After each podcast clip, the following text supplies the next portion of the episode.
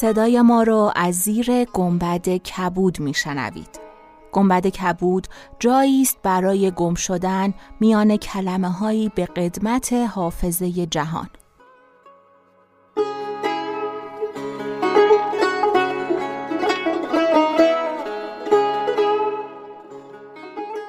شما به قسمت دوازدهم گنبد کبود گوش می‌کنید. چراغ سوم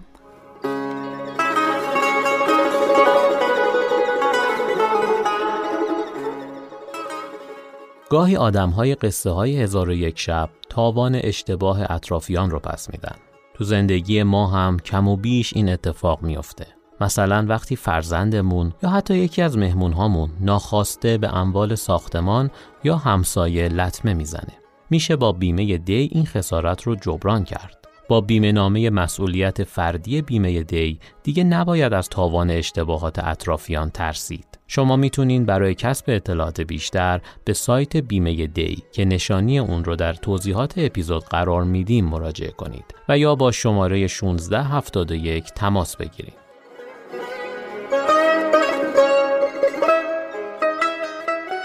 برانیم تا بسازیم. نه از جنس سوختن و ساختن. برانیم تا بنا کنیم. خشت روی خشت بگذاریم. آنچه از پیشینیان به ما رسیده بخوانیم. با شیوهی نو بخوانیم. آنطور که در جانمان بنشیند. میراثمان را بشناسیم. ریشه های درخت کهن ادبیات تاریخ و هنر سرزمینمان را بیابیم. بدون آگاهی چطور می‌توان از چیزی هر قدر ارزنده پاسداری کرد. ما برانیم تا با یاری ادبیات و کلمات با یاری هنر و تاریخ به آگاهی برسیم. باور داریم آگاهی نجات بخش است. آگاهی دریچه نور است که مسیر را برایمان روشن و هموار می کند. ما برانیم تا چراغی بیافروزیم زیر گنبد کبود.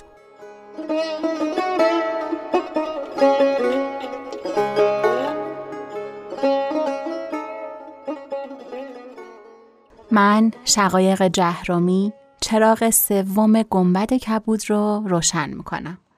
چراغی برای پیدا کردن ریشه های هزار افسان.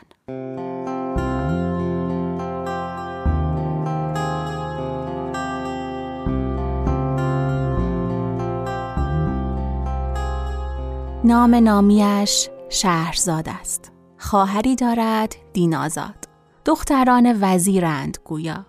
پادشاه بدخیال را که هر شب با کرهی تزویج می کند و صبح می کشد چاره می جویند. این شهرزاد به تدبیر خود همسر وی می شود. یک شبه اما به یاری دینازاد هزار شب سلطان را به سحر کلام در خواب می کنند تا از کشتن دوشیزگان یادی نکند. و اینطور هزار و یک جوان زن را از تیغ سیاف و جلاد خلاصی می بخشد و چشم ملک را می گشاید نیز بر کردار ناخوب خیشتنش تا پشیمان از پیش با جهان بر سر مهر و داد بازآید سخن خورزاد نیکرخ شب هزار و یکم دو بهرام بیزایی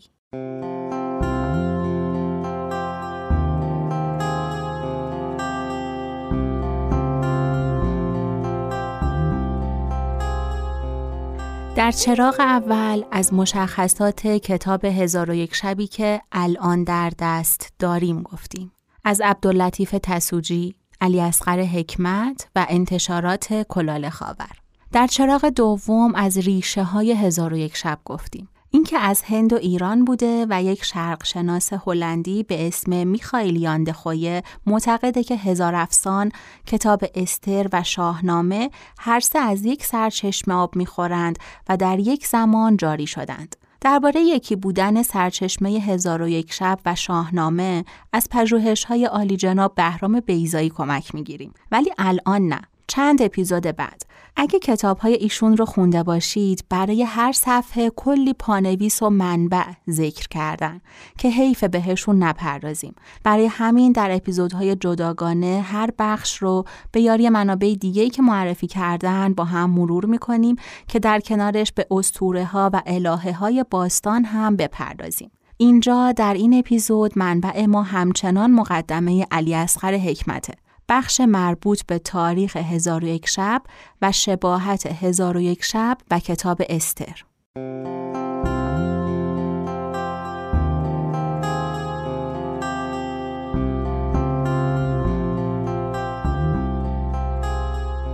پیش از اینکه بریم سراغ شرح مقدمه بگیم که اصلا کتاب استر چیه؟ کتاب استر کتابی در بخش سوم عهد عتیق و کتاب مقدس یهودیانه. یه داستانه. اینجا شو دقت کنیم. یه داستانه.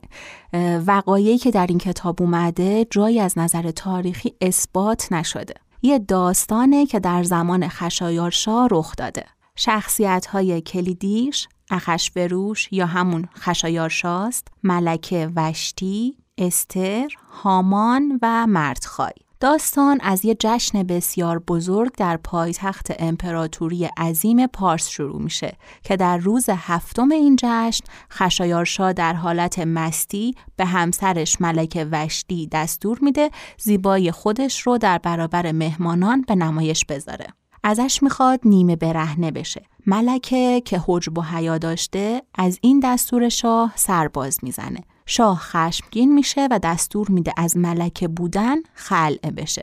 داستان انتخاب دختر دیگه به عنوان ملکه از دختران امپراتوری پارس آغاز میشه. یکی از این دخترها یک دختر یتیم به اسم حدسه از نسل تبعید شدگان سرزمین یهودیه پسر اموش مردخای سرپرستشه مردخای یه یهودی از طایفه بنیامین بوده که اورشلیم رو ترک گفته و در شوش اقامت داشته. بعد از خلع ملکه وشتی از ملکه بودن مردخای دست حدسه رو می‌گیره و به دربار شاه می‌بره. زیبایی استر قلب خشایارشا رو تسخیر می‌کنه. از زیبایی مثل ستاره میدرخشیده. به خاطر همین بهش میگن استر. استر یعنی ستاره. خشایارشا استر رو به عنوان همسر انتخاب می‌کنه. به توصیه مردخای استر یهودی بودن خودش رو از شاه مخفی می‌کنه. بین هامان وزیر شاه و مردخای کشمکش رخ میده. مردخای و استر با هم در ارتباط بودن و خبر رد و بدل می‌کردن. هامان خبردار میشه و به استر تذکر میده که اخبار اندرونی رو به غیر نگه. همین کشاکش ها زمینه میشن برای عید پوریم که ما اینجا به سراغش نمیریم و ازش عبور می‌کنیم و برمیگردیم به ریشه های هزار افسان.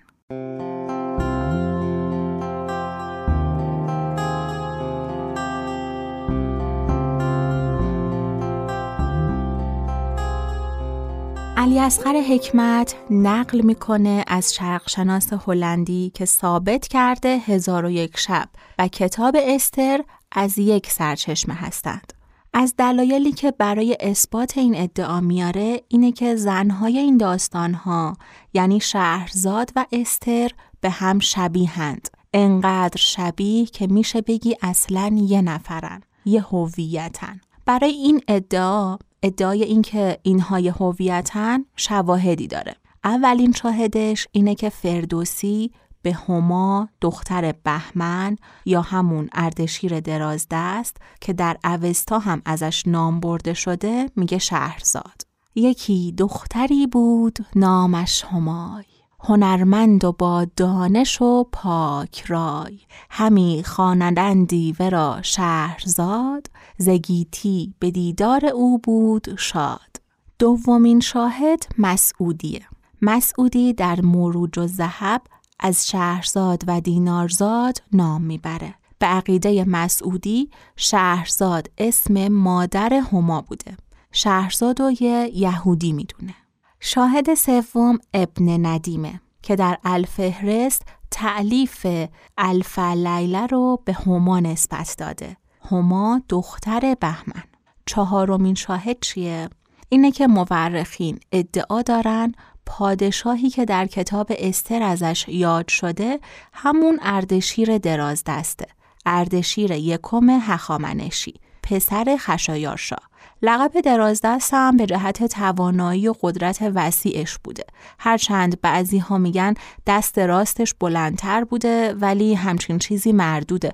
چون پادشاه میبایست بیعیب و نقص باشه و اگه هم نقصی داشته باشه از انظار عموم مخفی نگه می داشتن نه اینکه بیان و بهش لقب بگن. یه سری هم اعتقاد دارن که چون در به تخت نشستن از سایر شاهزاده ها پیش دستی و دراز دستی کرده این لقب را بهش دادن. حالا در هر صورت پادشاه کتاب استر رو اردشیر می‌دونند. یعنی اون پادشاه هم ایرانی بوده. شاهد پنجم نزد محققین مسلمه که کتاب استر یا در ایران نوشته شده یا معلفش در ایران بوده. حدود قرن سوم پیش از میلاد مسیح. در عین حال برای محققین مسلمه که کتاب هزار افسان پیش از زمان اسکندر در ایران تعلیف شده. اسکندر 323 پیش از میلاد متولد شده. پیش از اسکندر میشه همون قرن سه پیش از میلاد. پس تعلیف هر دو کتاب در یک زمان بوده. میشه نتیجه گرفت که از یک منبع تراوش کرده. ششمین شاهد که مهمترین شاهد ما هم هست اینه که در بعضی اصول بین هزار و یک شب و حکایت استر شباهت تام وجود داره مثل چی؟ مثل اینکه در کتاب استر زن پادشاه نافرمانی کرد و به خاطر همین پادشاه طلاقش داد یا از ملکه بودن خلعش کرد. در هزار و یک شب زن پادشاه خیانت کرد و به خاطر همین پادشاه اون رو به قتل رسوند. در کتاب استر برای پادشاه دختران دوشیزه نیکومنظر از هر طرف در هر شب می آوردند. ولی هر بامداد دختر را به خانه دومی که برای زنان مهیا کرده بودند می بردن. در هزار و یک شب پادشاه هر شب دختر دوشیزه نیکومنظری رو به زنی گرفته و هر بامداد به قتل می رسوند. در کتاب استر بین اون همه دختر استر قلب پادشاه را جلب کرد و ملکه شد. در هزار و یک شب شهرزاد قلب پادشاه را جلب کرد و ملکه شد. در استر ملکه جدید سبب شد که دختران قوم خودشو از غضب پادشاه و خطر قتل نجات بده. در هزار و یک شب ملکه جدید باعث شد که دختران ایران زمین از غضب پادشاه و خطر قتل نجات پیدا کنند. در استر پدرخوانده استر مردخای وزیر پادشاه شد. در هزار و یک شب پدر شهرزاد وزیر پادشاه بود. در کتاب استر استر با مستحفظ زنان پادشاه یار شد و به اون چیزی که بهش گفت عمل کرد تا در حضور پادشاه محبوب شد. در هزار و یک شب شهرزاد به یاری و مسلحت اندیشی دینارزاد که به قول صاحب الفهرست قهرمانه یعنی مستحفظ اندرون و زنان شاه بود موفق به جلب قلب شاه شد. در استر وقتی خواب از پادشاه رفت یعنی وقتی پادشاه خوابش نمی برد امر فرمود که کتاب تذکره تواریخ ایام رو در حضورش بخونن. در هزار و یک شب وقتی پادشاه خوابش نمی برد شهرزاد قصه سرایی رو آغاز کرد. تمام این شش شاهد رو گفتیم تا بگیم که استر و هزار افسان ریشه های یکی داشتن. ولی دلیل اصلی این که کتاب استر و هزار افسان رو از یک منبع می‌دونن اینه که هر دو بر اساس کید و مکر زنان و حوادث و فتنه هایی که از وجود اونها یا با مشارکت اونها صورت گرفته تعلیف شده. حالا بگذریم از اینکه اگه یه زنی جایی چاره بیاندیشه میشه مکر و فتنه. و اگه جایی مردی راهی پیدا می‌کرده از هوشمندی بوده.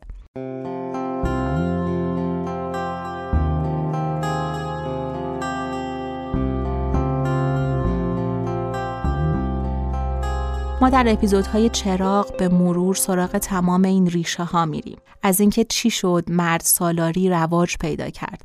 چرا ردی از شهرزاد و دنیازاد یا شهرناز و ارنواز دخترهای جمشید در داستانهای شاهنامه اینقدر کمرنگه؟ با هم میریم سراغ اساتیر و الهه های باستان. با شناخت تاریخ و فرهنگ پیشینیان می‌تونیم درک بیشتری از سیر زمان داشته باشیم و شاید با همین آگاهی ها بتونیم هر کدوم بسته به جایگاه و توانایی و تجربه زیستی منحصر به فرد خودمون گامی برای تغییر و بهبود اوضاع جهان برداریم. ما اینجا راوی تاریخ از دل قصه ها هستیم و همین راوی بودن به خودمون موهبت پژوهش و خوندن و شنیدن رو هدیه داده که به خاطرش شادمانیم و شاکر.